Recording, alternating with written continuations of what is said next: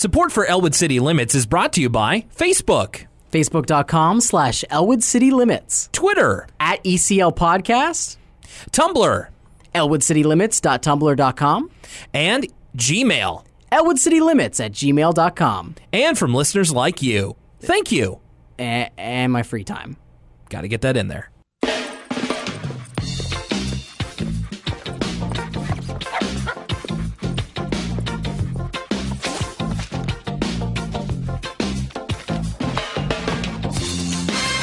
Well, Will, I have three ideas for the intro, and they're all bad. They're all terrible. Oh, I, I had I had a pretty good one. Oh, okay. Why don't we go with yours? Because yours might be actually good as opposed to some sort of awful St. Patrick's joke or some awful spring break joke or some awful Austin 316 joke for the working man. Well, uh, I mean, mine. I was just gonna say, Lucas. Uh, I've done something today that I'm extremely proud of, and I'd like to share with you. Oh, well, I'm all ears. I successfully found a way to cook chicken breasts. This is way better than any of my ideas. all right, what do you do? What's your what's your what's your I mean, so cooking chicken breasts used to be really difficult for me, and I love chicken. So it was just like, you know, I, you know, I would just buy the chicken breasts and either like grill them or try and like fry them because like I didn't know any other way, and it would it's su- it's a super uneven way to heat it, and it would just You're like one of those people in one of those infomercials where it's black and white, and you're like, there has to be a better way. Turns out there is a better spilling all over yourself. there is a better way. Uh, all you got to do is just put them in, bake them in the oven. Uh, just put them on a put them on a tray, uh, slather some olive oil, and put some sea salt on them, and then just bake them for like half an hour. It's pretty. I'm pretty happy with how it. You want to know turned what. I do? What's up?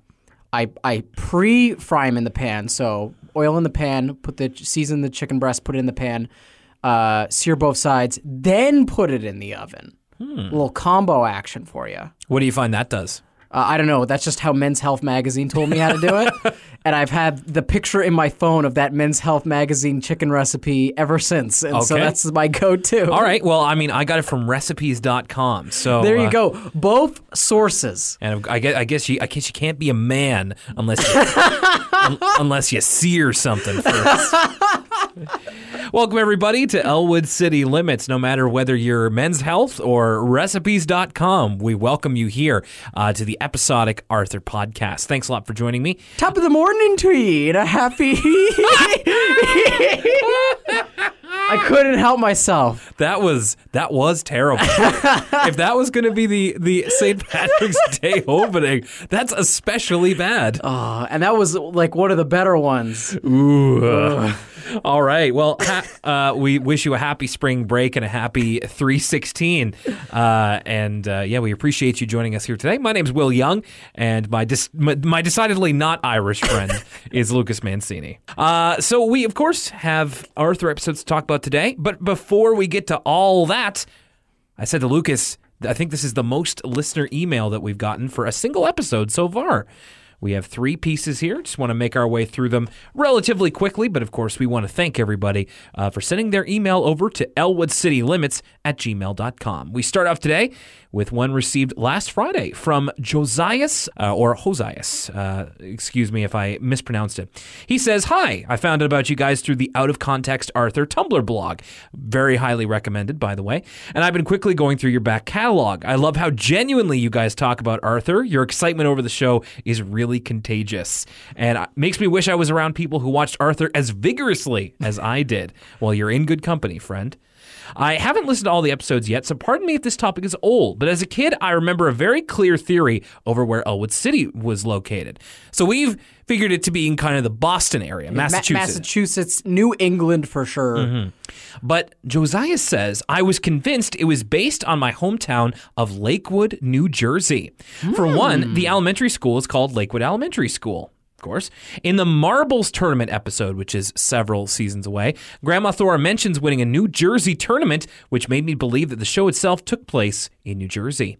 Even though Elwood looks nothing like Lakewood, and the two points I made are the only real support I have, it was enough to get me even more obsessed with the show than I already was. The idea of a cartoon like Arthur taking place in the town I grew up in was mind blowing, even if it isn't completely believable now. That's Josias from New Jersey.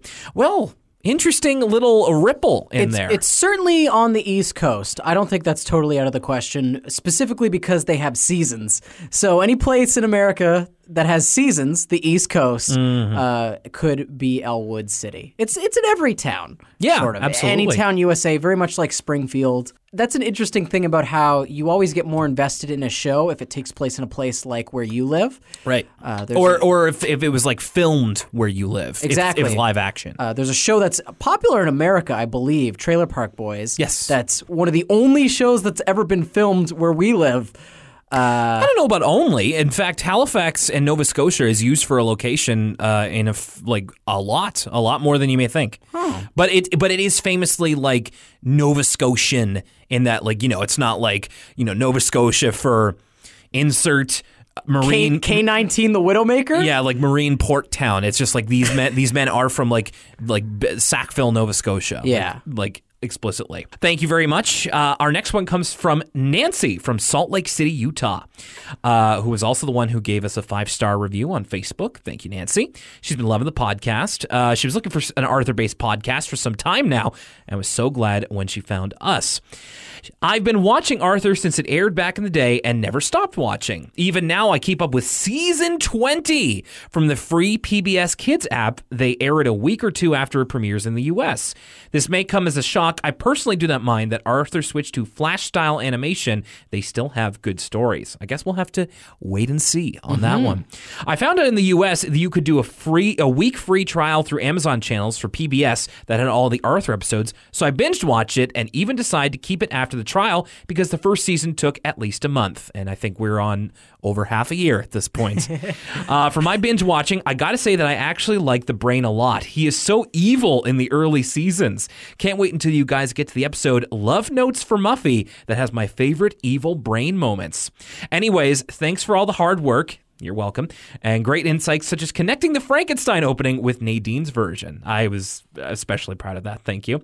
P.S. Love all the wrestling references. I'm a big wrestling fan. That's good to hear. I'm I'm- sometimes I worry that we go a little too hard on it. I'm so glad that people are okay with our political and wrestling references because that is just part of our everyday vernacular, and uh, we we talk like that all the time. It's So- true. We've said before the only reason we don't have a standalone wrestling podcast is because there's already a cajillion. But like she just said, there's no Arthur podcast, so we thought we could plug that there hole in the podcast world. Exactly. I'll also say I haven't really necessarily gotten an evil read from Brain yet, with the exception of him building a machine that will kill Ar- Arthur.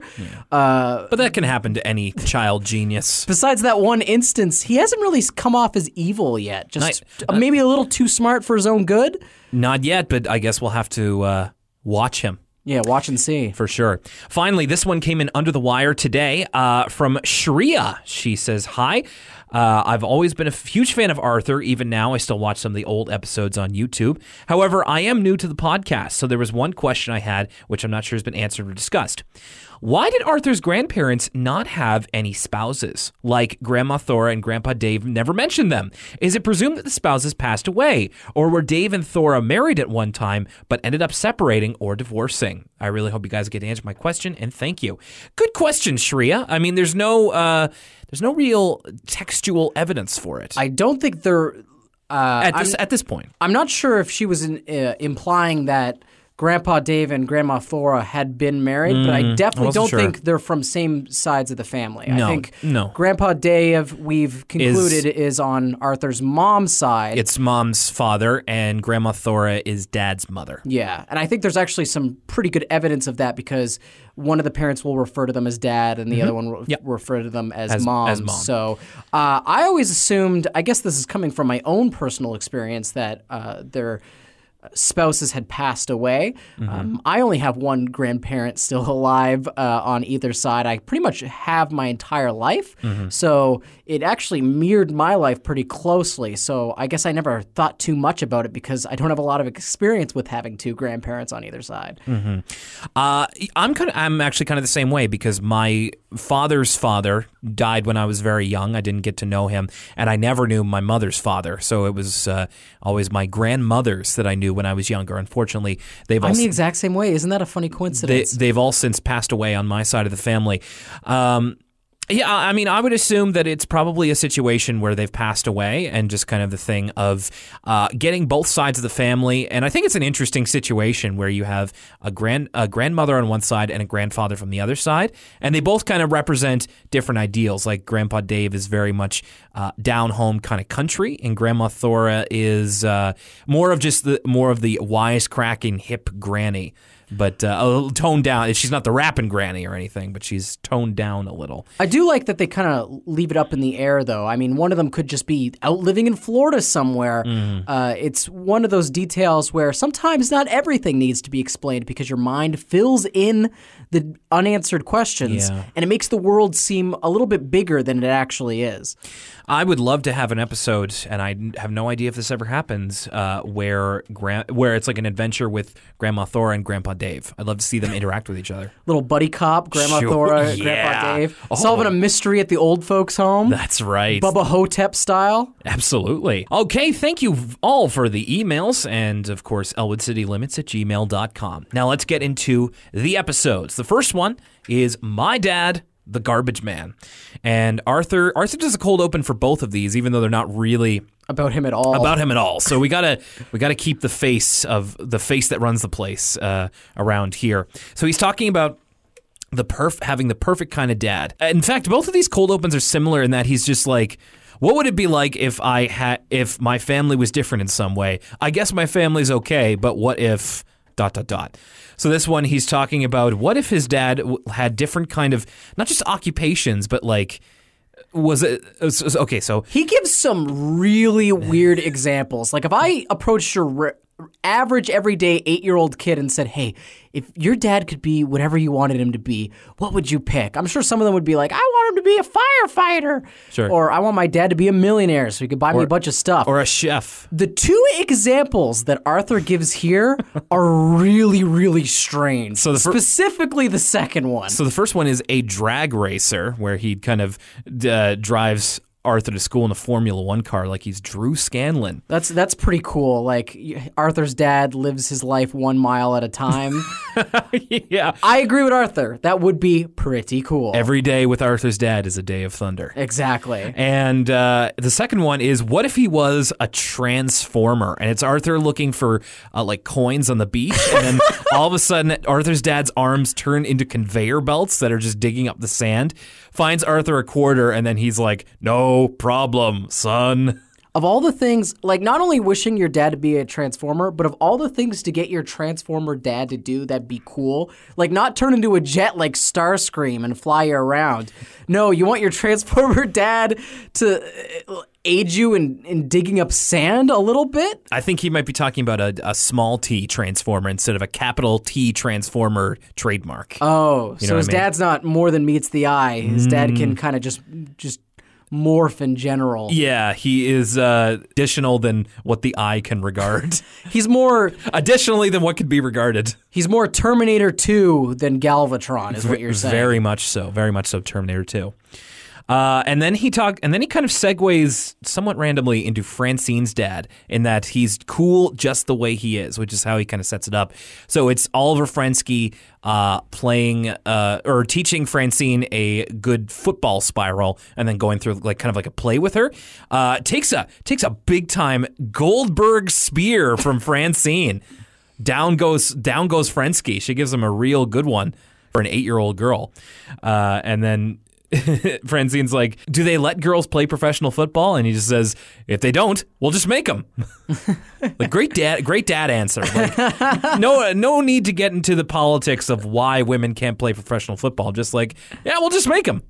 Who knows? Who knows? So we get into the episode, and it starts in Mr. Ratburn's class. Everybody's real bored, and then The the read on Mr. Ratburn in these two episodes is a little bit it, it's weird. Like he sounds more like Bueller Bueller. He does. like, I noticed- monotone than he does in other episodes. I noticed that too, especially in this opening scene where he's like, uh, it seems like he got the his voice actor got the direction to make it even more monotone than normal. I mean, Mr. Ratburn's a pretty expressive voice, a pretty expressive character, but here he was kind of seemed like he was trying to be extra extra dull. Eugene Levy, that's what I was thinking of. Well, no, you're actually thinking Ben Ben Stein. ben Stein, really? Ben, Oh, Stein, okay. ben Stein from Ferris Bueller's Day Off. Speaking of Ferris Buellering, it all comes back to Ferris Bueller. Uh, so there's a couple good lines here. Like first of all, uh, you know, he says, "I have some good news," and everybody goes. At this point, they're just like just flinching every time he says something like that. Uh, and this one I really liked. I wrote it down. Uh, he says, "As you know, we've spent the past couple of weeks studying careers." and then there's, there's a beat, and then Buster goes, "We have." that part's so great. And I didn't know if it was like, oh, haha, Buster's not paying attention, or like, this is the first that Mr. Ratburn's brought this up, and Buster's like, wait, wh- when did this happen? I think I think it's it's the uh, I think it's the former, rather yeah. than the latter. yeah. Absolutely, but the way it read sounded like the latter, which was even funnier to me. Uh, so Mr. Ratburn has, you know, a career unit for them, as we used to say in elementary school, like a unit, and uh, has decided to enlist the help of three parents uh, to uh, show the kids around their places of work. So Mr. Crosswire, uh, Mrs. Powers, the brains mom, and uh, Mr. Frensky, and you know, Bink, and then Binky just goes field trip, and everybody's real excited about field trips because that's what you get excited about. It's TV day and field trips in uh, in elementary school. Did you do it? Do you remember any big field trips that you did when you were younger? Uh, we went to like the Marine Biology Museum was a big one where everybody would go Mm. the to Maritime Museum of the Atlantic. That's right. Everybody go to the touch tank. I've never been there. Wait, no, no, no. We're thinking of different things. The Maritime Museum of the Atlantic is the like, it's all the old ships and stuff. I'm Yeah. talking about the The Museum of Natural History. No, that's another good one. That's the like. I've de- I've de- bees. I definitely spent many, many ones there in Halifax, Nova Scotia. I'm talking about the the one with the touch tank where you could hold the sea cucumber. Uh, I think we've talked about this even in previous episodes about how I- didn't want to hold the sea cucumber. It's like I don't know if I went to that one. it's like a bio. It's a research place, and they let kids in, and there's a touch tank, and they'll. Let I you think there is a research place in uh, the HRM where we lived, but I'm not sure. I, I don't remember the name of it. lots of educational benefits. That's all I know. Absolutely, I'm kind of blanking on field trips, but you know, I, it was always it was always a great deal of fun going places like, uh, especially if we you get to get to, you get to go to like a movie, like a, a movie. Whoa, I don't know what kind of field trips you were going. I might to. be I might be conflating that with my grade nine trip, which was which is a bit more than a field trip. But uh, uh, oh, actually, okay. So this isn't a field trip, but I just want to I just want to tell this because I like bragging about this. So you would have been like what five or six when Star Wars Episode One: The Phantom Menace came out, I would have been. What was that? 2001 or 2000? 1999. 1999. I would have been like four. Okay, so you had you hadn't watched Star Wars at that point, I'm guessing. No. Okay, so I was I was turning I was eight going on nine. Okay. and so that was the time when you know your buddies would have birthday parties and they would kind of invite a large circle of people. I did that with the Emperor's New Groove. Nice. Oh, The Emperor's New Groove's a dope movie, man. so my buddy Josh was going to go see uh, Star Wars Episode 1, but he could only invite one friend, and he invited me. And the only time that we could go see Star Wars Episode 1 was on a school day in the afternoon. So, who got to leave class to go see Star Wars Episode 1 The Phantom Menace? I did. That to me, that sounds more like a punishment than anything kind of fun. But you see, when I was a kid, I didn't care. Oh, I get. And and- you were like the the cartoon rabbit is funny. He stepped in the poopy. Well, it's more like it's like the pod racing is super cool and not at all horribly drawn out and superfluous. at, no, at the You time, were like midi-chlorians, awesome. but at the time it was Star Wars, and it was just like this is awesome. so, I, so I didn't care. Anyway, sorry to sorry to go off in that tangent. I just really like bragging about that story because that was one of the most the best things that happened to me. Uh, in that year of school. Back at Francine's place, uh, Catherine is dismayed that Francine's friends will find out that her dad is a garbage man. She says, "Have you no pride?" Have you no pride? Uh, Francine initially is totally okay with the fact that uh, Oliver Frensky is a garbage man. Like she doesn't have any like shame over it or She doesn't see what the big deal is. Yeah, but Catherine, and and this makes sense, is that Catherine is a bit embarrassed about it because, of course, she is at least in junior high, if not a teenager, and she and I imagine that that's could manifest itself in a lot of embarrassment. Uh, you know, saying that your dad's a garbage man, so she probably hides that fact very well, and. Uh, you know, try, is is trying to convince Oliver to get a different kind of job, and uh, so which is causing Francine to doubt as well because of Catherine's embarrassment. So she's wondering if there is something to be embarrassed about. Uh, they go outside. Oliver Frensky is uh, uh, collecting some garbage, as you do. Uh, and you know, Catherine says, "When are you going to get a real job?" And you know, Oliver's just like, "A real job? You mean like you know, where I have to wear a suit and tie and don't get home to seven o'clock and are too tired to play with you?" And then he says, "I can't do it, Catherine. I can't get a real job because." I don't know how to tie a tie. No one ever showed me how. Yeah, his fake cry is real good. I, I like I have to say, and I and I apologize because I meant to write this down. Uh, in these two episodes, Oliver Frensky's voice actor is doing a fantastic job. I think that he's such even just through the voice, if not through the also the appearance of him, he's portrayed as this such an awesome character, and I really think it's over the top because or it's goes over the top because or over the top is has kind of bad connotations. I think it goes above and beyond because of the vocal performance and I really want to commend it here that actor I just did not write down their name. I'll also say that the writers are walking an interesting tightrope for pretty much this whole episode. Uh, it's kind of an adult topic embarrassment over a working class job. Yeah. And I think they handle it with the right amount of levity. Like Oliver, like he's not embarrassed or worried that his daughter's embarrassed of him at all. He's just kind of joking about it. He loves what he does. But I also think it's interesting that really, if this was real, I can't really see someone being embarrassed of the actual act of being a garbage man. In real life, it would be more like purely financial. And we kind of get into that in the next episode too of like working class jobs, you kind of make less. It's it's it's working collar work.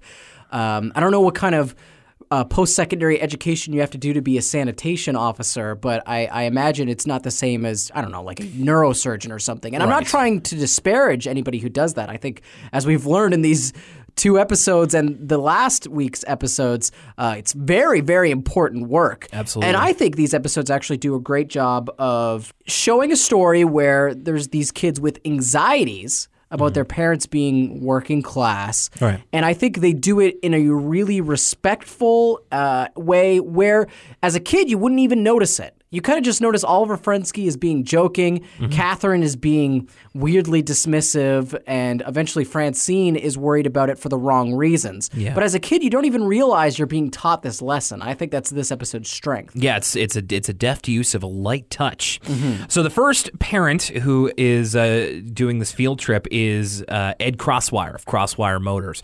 So There's a great transition where, as Oliver's talking about how he can't even tie a tie, we get a hard cut to. Uh, Ah, to Ed Crosswire straightening his tie. Yeah. good point. I didn't. I I, I missed that. Uh, so he- Ed Crosswire welcomes the kids with like a band, and I thought it was weird. So the tuba player seems to have confetti in like the bellows of the tuba or whatever you call it, and it just like I wonder. Does sound get through? Like I've do- seen that before. That's like a ceremonial thing. All right, okay. Uh, so he kind of does this overwrought introduction to Crosswire Motors. You know, it's it takes hard work, it takes commitment, and he's and then he's like, it's like it takes staying open uh, until ten o'clock Sundays and holidays. Which, man, Crosswire Motors sounds like a terrible job. Are you saying they need to unionize, possibly? Uh, th- that's n- n- not for me to say, but my God, that sounds just awful. Working Sundays, every Sunday and every holiday until 10. Crosswire Motors is like the Japanese car company in Gung Ho. I don't know what that is. Michael Keaton? You've never seen Gung Ho? I've even not even heard of this. It's a movie in the 80s where a Japanese car company purchases an American car company and they Uh-huh. try to run them like a Japanese car company. And Michael Keaton's like, we need to take breaks. We got to build these cars like Americans. You ever see? It's not very good, but I, it I'm, fits the scenario. like I, I, I have no doubt that it's of entertaining to some degree, but even just the name Gung Ho and the premise. The name little- gung ho is actually totally a misnomer because gung ho is a Chinese phrase. Yeah, that's yeah. anyway, I'll, it's, I'll- it's it's a movie that could only exist in the 1980s. That sounds exactly what that is, but I'll look it up later. Uh, so while they're walking around inside, uh, Ed says, uh, "You know, if you- if you get if you get nervous, just put your head between your knees and breathe deeply." And we get a shot of Buster trying to do that while he's walking, and just like a can't be done. I always, I always like that. He kind of he kind of tours them around to like the sales floor, uh, the strategy room where they're trying to like basically the marketing room, and just kind of these places where people are like you know nothing's happening, so they're super bored, and then these people who are so cynical that they're just like, so what if the engine falls out? Once it gets off the lot, it's their problem. And this just leads me to the question: How is Crosswire Motors profitable? How is Ed Crosswire a millionaire? Like what? number are we talking about in the millions of is he embezzling?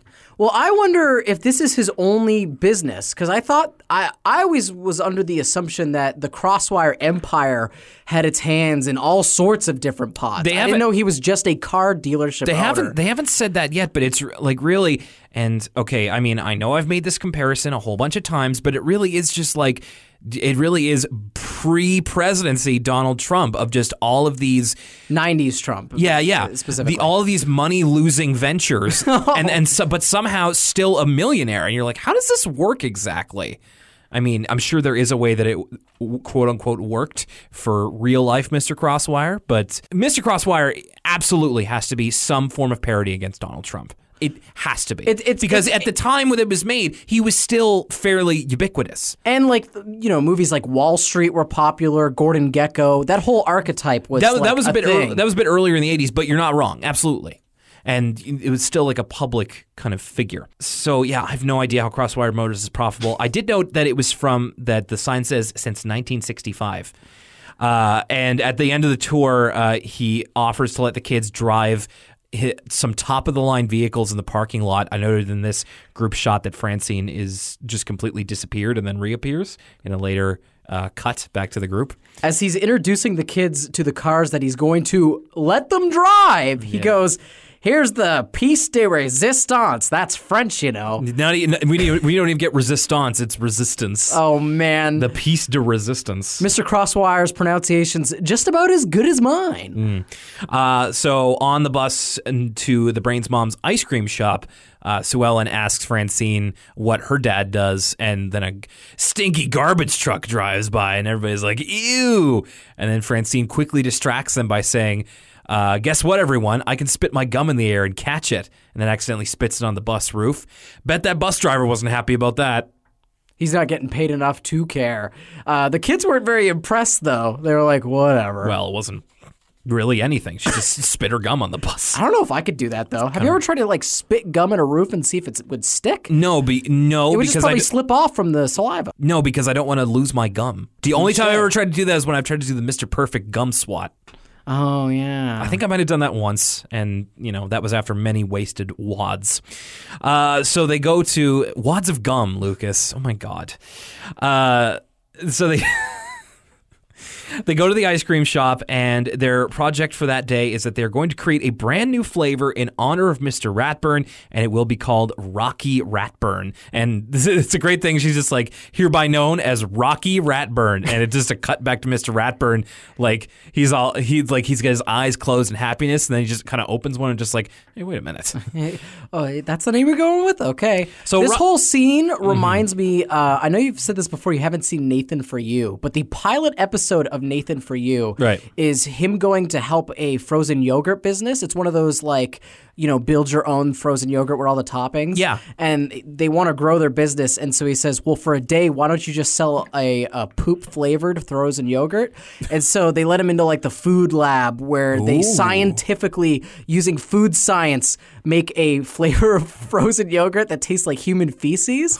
And so uh, this reminded me, Ed, especially the final product of the Rocky Ratburn flavor. This reminded me of that Nathan for You episode. So the process of making making Rocky Ratburn is that they're in front of this giant like vat basically, and they're uh, like getting into these shelving units that have or like these almost little drop slots that have food ingredients in them. So.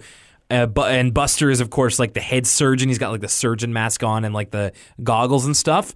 So uh, at first they put in a whole pizza into the vat, and and then it's like every time they put in an ingredient, they put in like basically Neapolitan flavors, vanilla, chocolate, and strawberry, and then they put in like a whole like sixer of bananas, skins and all, and then that's now that's the only two that we saw. But then it comes out with this crazy like grime colored uh, like brown gray uh, ice cream with all these parts jutting out of it. Like there's uh, different parts. Of it. So we so we know it's like Neapolitan ice cream flavors, pizza, bananas. You can see assorted candies in there, like one of those uh, red ribbon mints and what looks like could be gummy worms, but you know what? I'm just going to say they're probably caramelized onions. Is is this the one where there's a chicken foot sticking out of it? No, that's a different one. Okay. There is not a chicken foot in this one. I remember vaguely an episode of Arthur where there's ice cream with a chicken foot sticking yes, out of it. yeah, absolutely. But I will say this is pretty realistic if you've ever gone into a Pinkberry or any of those frozen yogurt places and they have all those chop toppings for you to put on. Yeah. Uh, there's always that temptation. It's really less is more with those places. Absolutely. Like you got to control yourself. Like okay, strawberries and pieces of Pop Tart on like a French vanilla Pinkberry. That's- that's that sounds all great. you need. But the sounds great. problem is, you see all those candies, all those fruits, and you you start to go a little crazy. It has to make coherent sense. Like the, your ice cream has to have a story to it. But when, Exactly. when you're a kid, when you're a kid, it's, when you're a kid, it's all excess. So this, but that's when you learn. That's when you learn of like you And know that's how they get you because they make you pay by weight. Exactly. And that and but like I was saying, that's how you learn when you're a kid is that like putting everything together kind of doesn't taste like anything. You need to have like a coherent theme, like I said, a story to the ice cream flavor you're creating, and then it becomes m- much more satisfying in the long run than just putting in everything. Or and that and that goes for you know like basically any all you can eat or design your own whatever the heck. By the way, Arthur meme alert here. Uh, Mr. Ratburn's face when he licks the ice cream cone. I've definitely seen a screen cap of that where he's just like, Ugh. Uh, very unusual. He calls it. So Francine is not looking forward to having the kids uh, go to the dump to see Oliver Frensky's job, and then has this this. This imagination sequence that I remember to this day because it's hilarious, and I was laughing through this whole thing because Yeah, it's just too. so it's just she imagines her dad in his typical enthusiastic manner, just being like, "You thought inventing ice cream was fun? Well, get a load of this free, disgusting garbage." It, it's it's so bizarre because it's like she applies the logic of the other trips to like the dump. So it's like, oh, they got free ice cream at the last trip. He's gonna be giving away trash, I guess. Like, and then. uh, oh, this part's gross too. The next thing he yeah, says. and, then, and he says, "And now let's hike through a pit of trash. Take off your shoes, kids, so you can squish the rotten cheese between your toes." So and, it, oddly and then it's on, and then afterwards we can hike through the diaper section. Ugh. It's it's hilarious. So Francine is very worried. Tries to ask her mom to um, have her dad call off the uh, the field trip, but her mom says that she needs to talk to her dad about that. Needs to go directly to the source. And her dad is practicing with a uh, well, he's just using a tennis ball machine that he repurposed to for to shoot baseballs instead, so that Francine can practice her They have one swing. that shoot. They have ones that shoot baseballs in the first Oh, okay. place. Uh, you know what? You're absolutely right. I don't know what I was thinking. A Little batting cage action. absolutely, action. absolutely. So now they they've repurposed one from the dump, and he's just firing it at the wall. Which is like if that if that was close enough and that was like got enough velocity, that could like stick in the wall, and that would n- Uh, be no good. For sure. I don't think you're getting your deposit back. No way. Firing baseballs at your wall. That is absolutely going to at least dent. It doesn't matter what the velocity is. I'll tell you what, though. I agree with Mr. Frensky. Why would someone throw that away?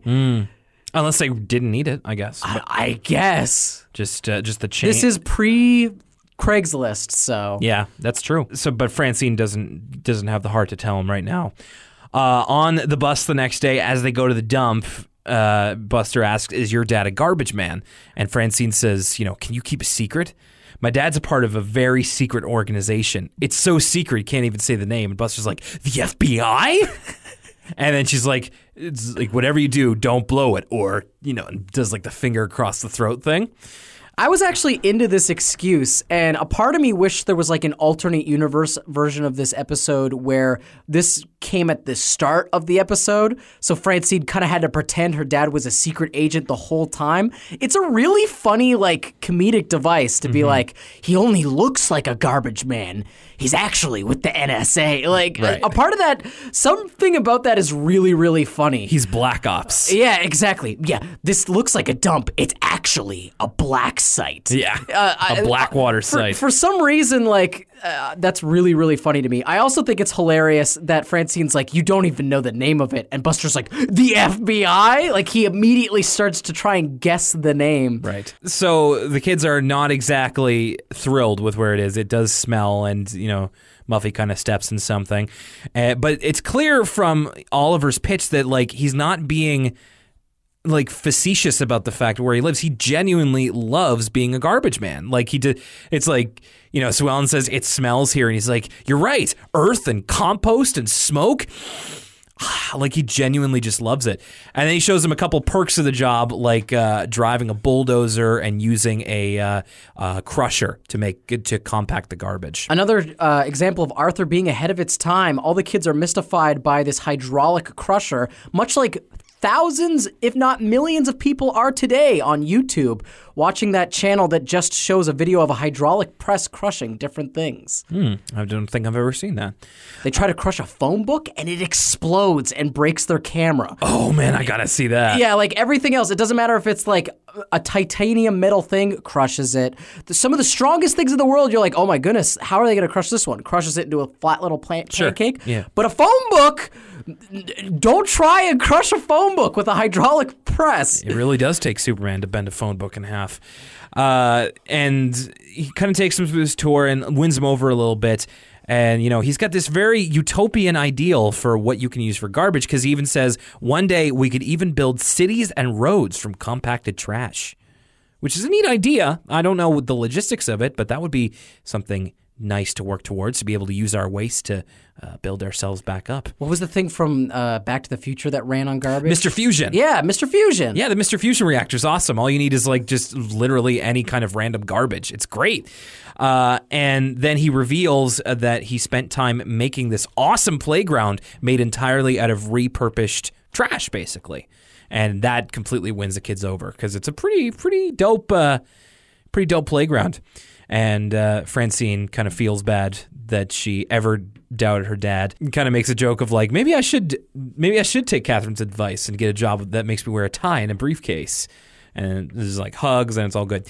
And they we end off the episode with them doing what must be easily the most dangerous part of this playground. It's Oliver just hoofing these third graders like like lawn dart style onto a trampoline into a styrofoam pit that looks a little too far away. like like I'm just I'm just expecting like the brain to be pitched onto this trampoline, make it almost all the way over to the styrofoam pit, and then like just Ooh, hit the corner. fracture his back on the corner. Yikes. It's uh, you know, and he throws Francine over there. He's just like Buster's like, is he really with the FBI? And Francine says, no, he's actually a garbage man.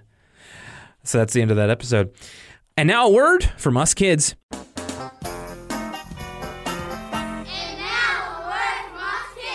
This one's talking about uh, their kids' parents' jobs, so different things that they do.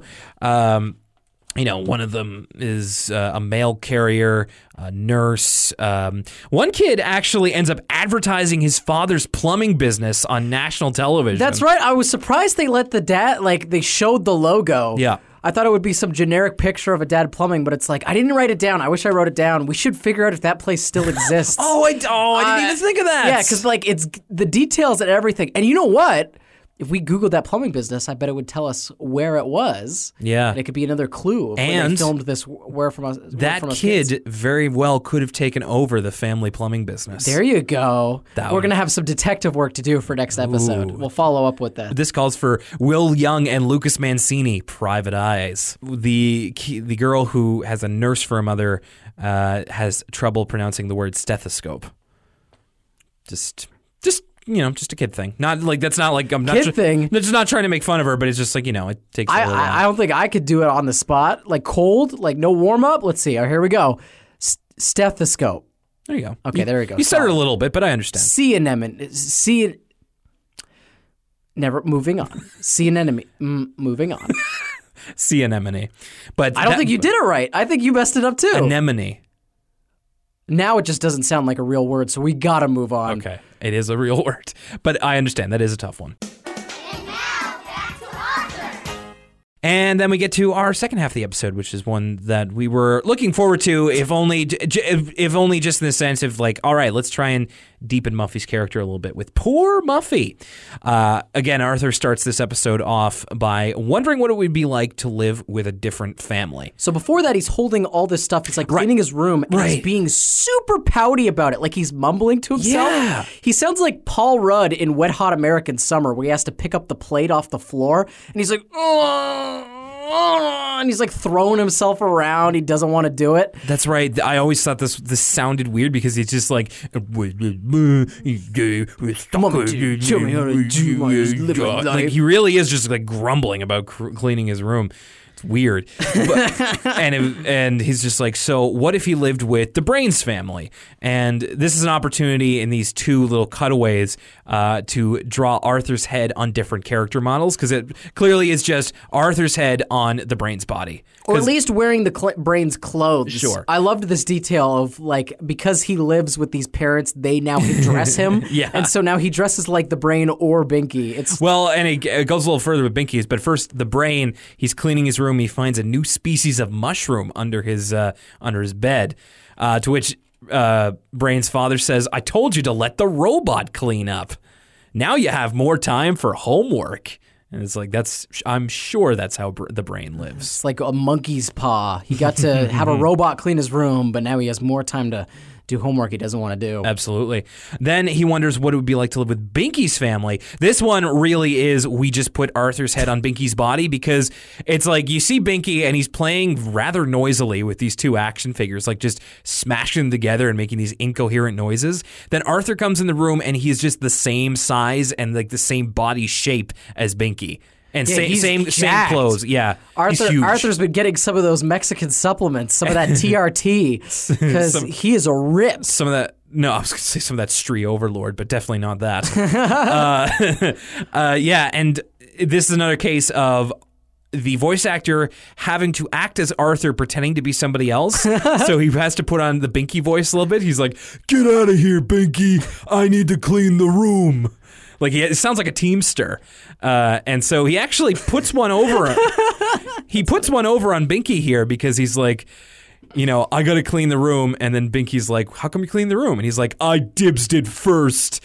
And they just do like a did not did two kind of thing. And then Arthur's kind of like, all right, if you really want to clean it, I guess you can clean it this one time. And so he fools Binky into doing his chores for him. Uh, and then the cold open ends with Arthur having put away all of his stuff, and then DW opens his uh, the drawer where he just put everything away, and like seemingly piled it to the uh, to the breaking point. She opens it and she gets buried under all of his stuff. Allo the Crap Brothers. Yeah, yeah, yeah. Very much like a Zabumafu, a Zabumafu amount of uh, things in that closet. I think that's the third time we've used that reference. Like, third, third is a little low. I, hey, it's a it's a popular gag, I guess. I guess so. It's a running a running theme. We go to Muffy and Francine, who are at Muffy's uh, place, and they're having a tea party. And we get a bunch of a bunch of teases here of. Uh, you know, Muffy is bringing hot chocolate, but she's about to sneeze, so she's about to drop everything, and like she does that, she does like she does the wind up for the sneeze a lot, and I imagine that if this isn't true for me, but I imagine if Muffy's voice is not something you like to listen to, hearing her about to sneeze for 30 seconds is probably pretty annoying. I thought it was funny, especially when she is about to sneeze, she stops, and then she passes the family of birds. Yes. And then she's about to sneeze, and the birds all look worried. They all no, they all like fly fly away or Yeah, like yeah, duck yeah. into the nest or something. And then finally, she make, does a big sneeze while she's holding the hot chocolate and she drops it. So she and her family are trying to figure out what exactly she's allergic to. Uh, at one point, at one point, her mother just hands her a wad of cash, and I'm like, I think you would have known by now.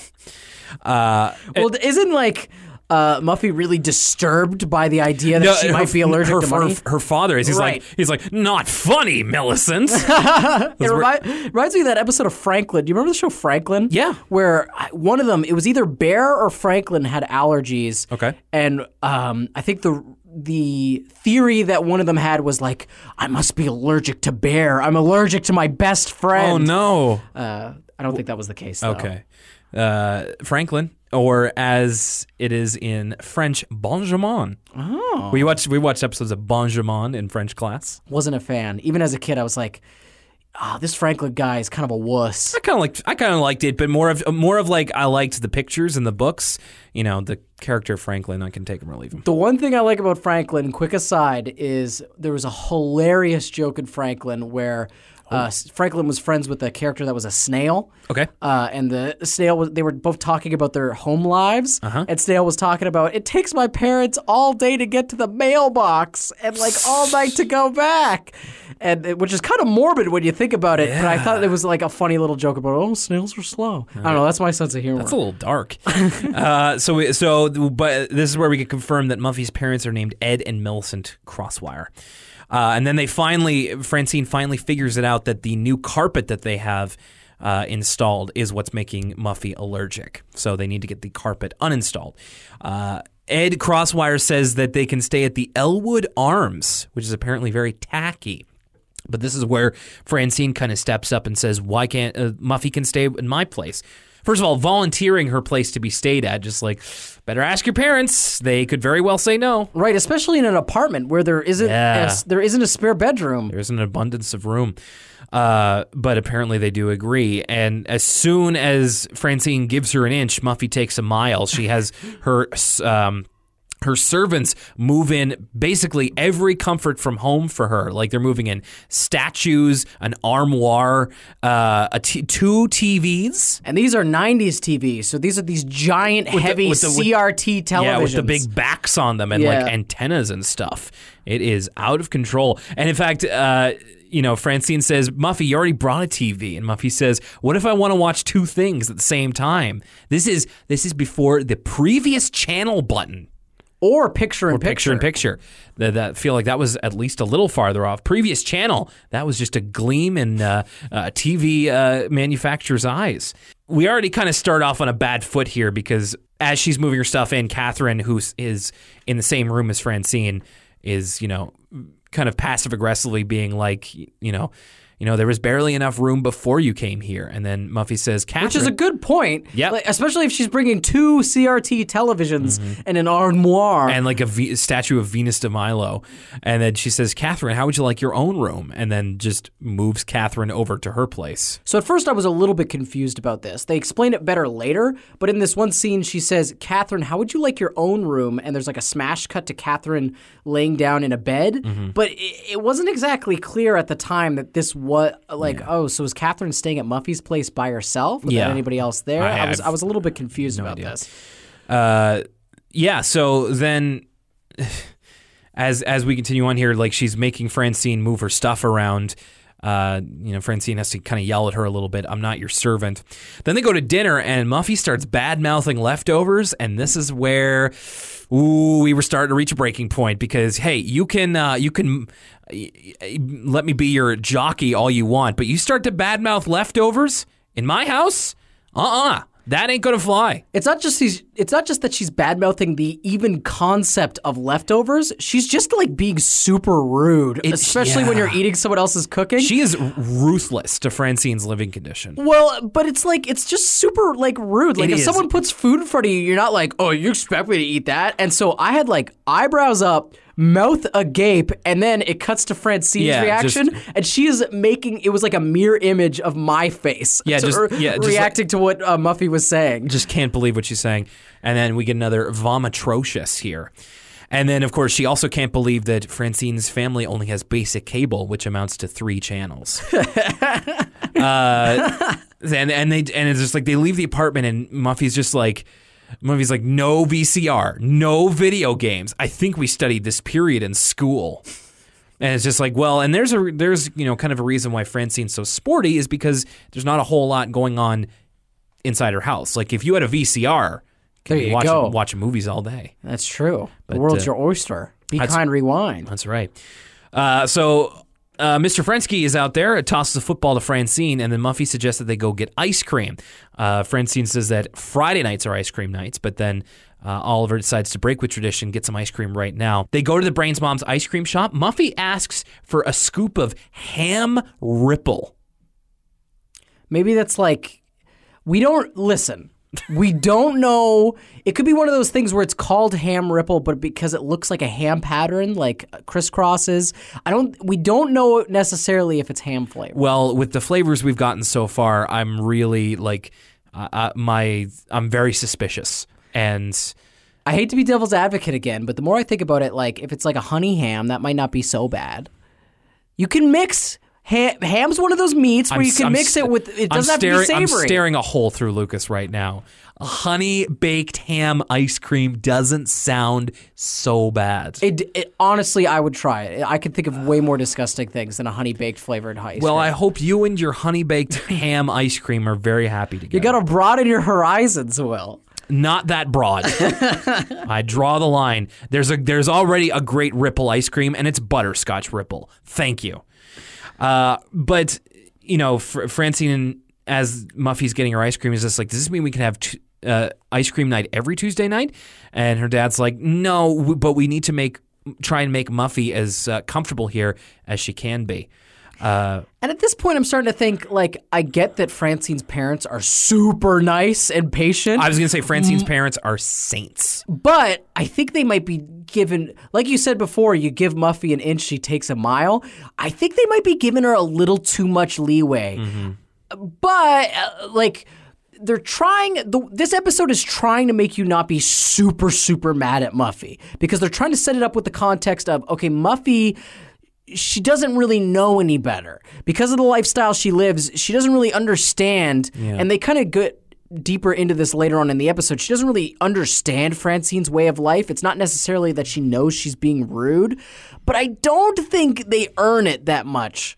Uh, yeah, that's a big problem I have, and we'll get to it at Yeah. the end here. In fact, we get to that that kind of character trait of Muffy's when uh, you know Francine's in the bath and Muffy's all done hers, and then she asks Mr. Frensky like. She basically asks him, "How come your family doesn't have as much money as mine?" Like she genuinely, which I was horrified she at. genuinely doesn't understand why some people are rich and some people aren't. Which at first I was like super horrified because it's super rude to Yes. be like, why don't you have as much money? But then I thought about it a little bit more and I like, okay, I, I see what I see what's going on here. Muffy doesn't have the context. Yeah, she doesn't, and she doesn't understand how like people's careers work and stuff like that. And Oliver, like a real, like, we're t- we're talking a real salt of the earth guy because he just kind of talks her of just like I know that there are some perfectly nice people who are rich and some perfectly nice people who aren't. And then he even says like the reason why he's so happy with a job like garbage man, other than the you know the thought that he really does enjoy the work, is that like what would I do with all that money? Would I be able to buy more time to spend with my kids? And you know, it's just like no, but you could get more TV channels. You're just like, I don't really, I'm not I'm like I'm not really into that.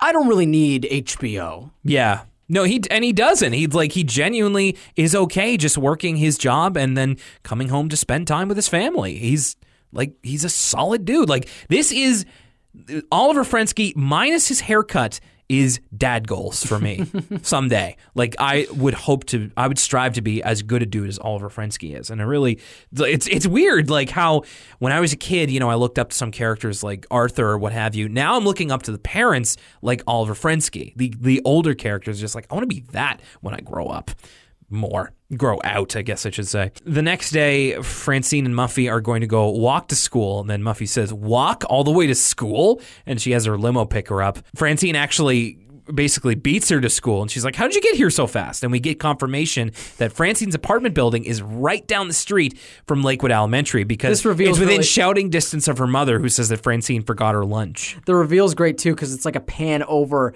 and it's like, oh, there's Francine's apartment, like mm-hmm. Not but two blocks away from school. The next the next little scene is that Muffy is taking up so much electricity that it causes a blackout in their apartment. That's right, she blows the circuit. Yeah, she's using like a foot massager, a hair dryer, a television, and uh, then everything blows out, and she has to get her uh, limo driver to describe what's happening on the cartoon she was watching. To which I was like, I really hope that the Frenskies have utilities in on their lease, or else their their electric electric bill is going to be in trouble.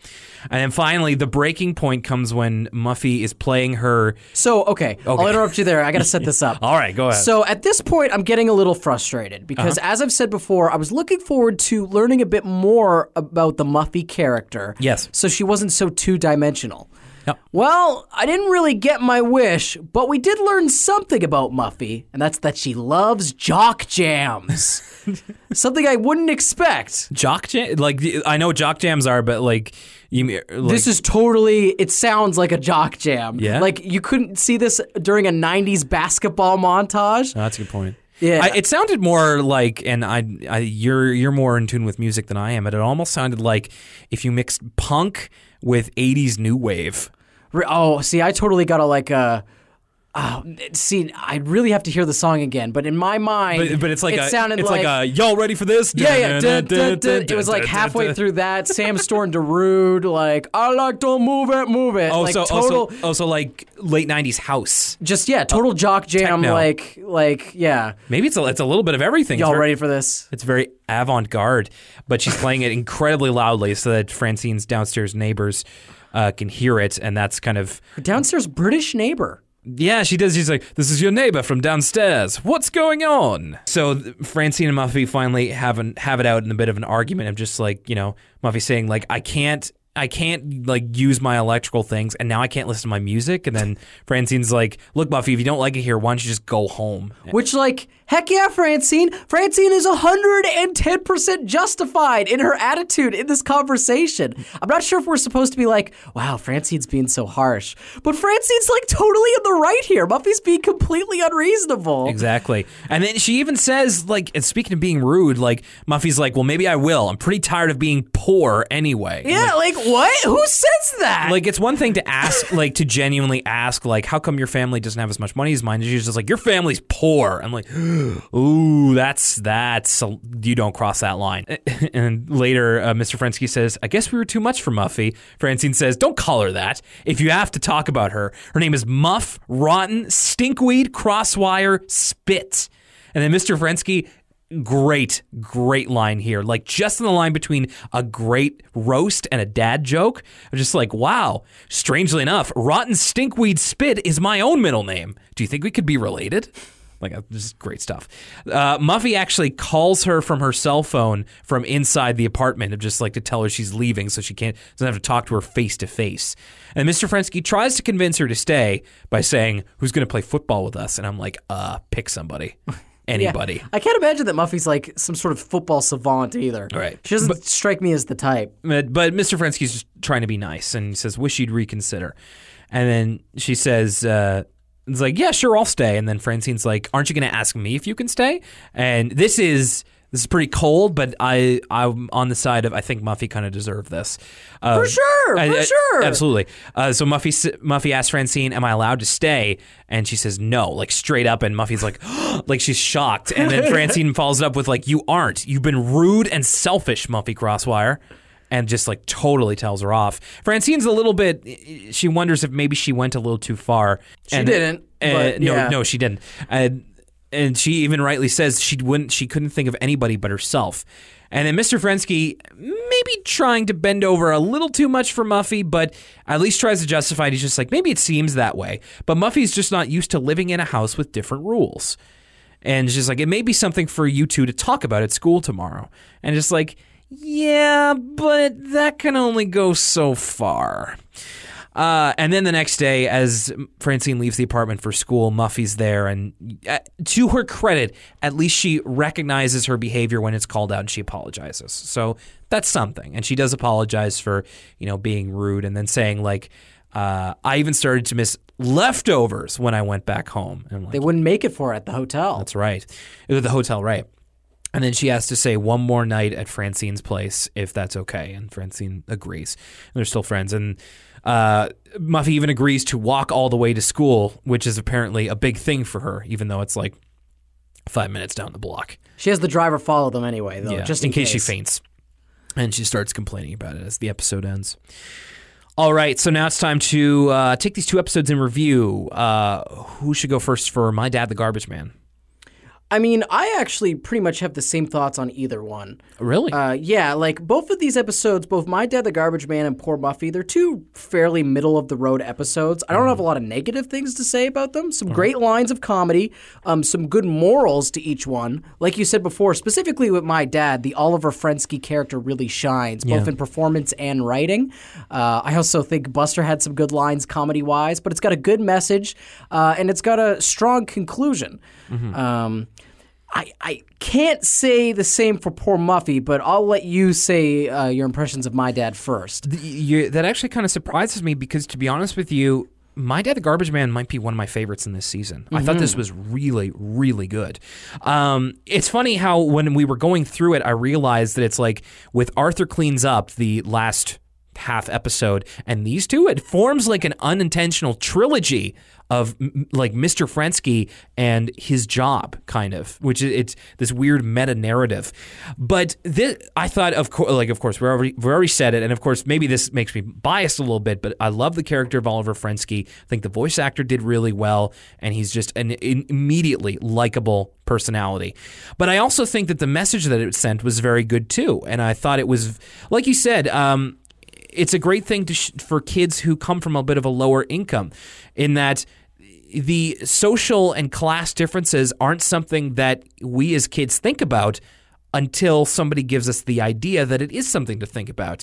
And then it does create a little bit of anxiety. And then by the end of the episode you know, it's shown that there is no reason for Francine to be uh, anxious or disappointed in her dad or anything like that because he still loves her. He's a great guy, and yeah, there it's it's just a great message to be sent, and it does so with a lot of humor, with a lot of heart, A lot of subtlety. That's one of of the. It's it's it's so crazy to me. Um, like as an adult looking back at these episodes, as a kid, I never noticed that Francine was supposed to be of a lower income family than Arthur or Me Buster. neither. It never even occurred to me, and I think that shows the strength of the episode.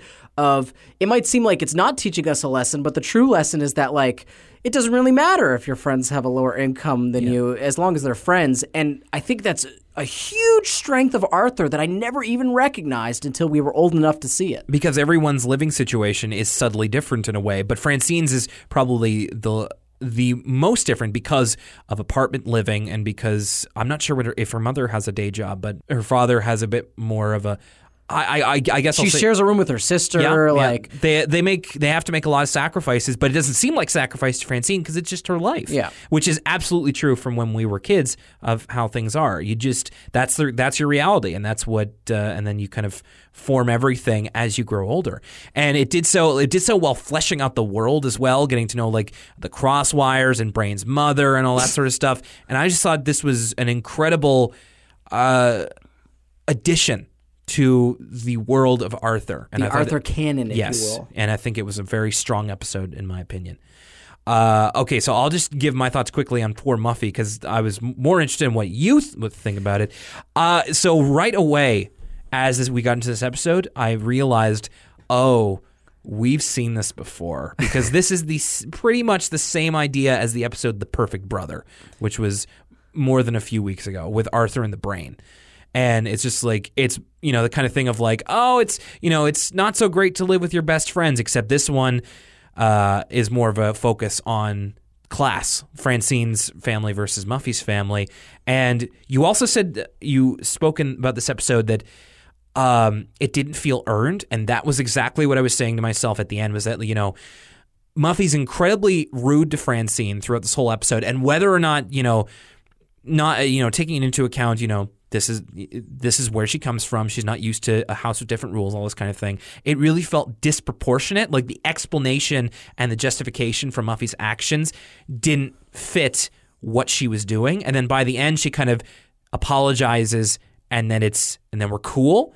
And it and it didn't seem it I was just like no that's you we're pretty we're pretty rude. Like in if if Muffy was my friend after all of this I would probably like and I was her age I probably wouldn't be friends with her anymore and it you're right it it did it seemed uneven and it didn't really progress her character in uh, a, a meaningful way. I don't think it was a a terrible episode or anything. I thought it was okay, like you said. And of course, you know, more Oliver Frensky is great. And I actually thought Francine was very good in this episode too, like kind of standing up for herself and her family.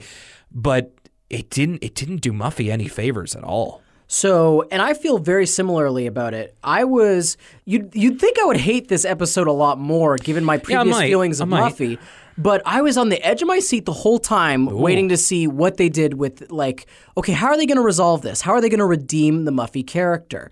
And so I think I gave it a little bit more leeway with Muffy being awful because I said, okay, with her being this bad, they got to like bring it all back Yeah, in the they, end. they gotta gonna they learn gotta her release lesson. they gotta release that pressure. So I'll say this: I bet, in retrospect, I thought this episode was just okay. It wasn't like super offensive, but I bet if I watched this episode again, knowing how it ends, I would have hated it mm-hmm. because the resolution is made off screen. We never actually see Muffy come to the conclusion that her behavior wasn't she, redeemable She all just kind of works it out on her own and then comes like back. it happens in a scene we never see. We never like I've talked before about how I really like the episodes where the kids realize the error of their ways by themselves. Someone doesn't have to tell them it.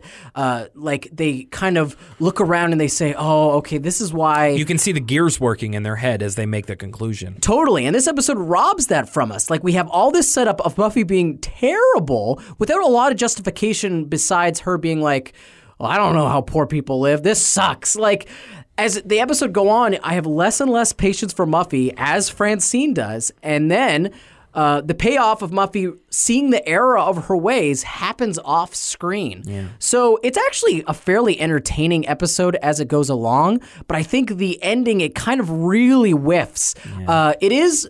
Muffy and Francine, the exchange they have as they walk back to school is actually fairly heartwarming, but it's just not enough to justify the episode that came before it. Yeah, we didn't really get there naturally.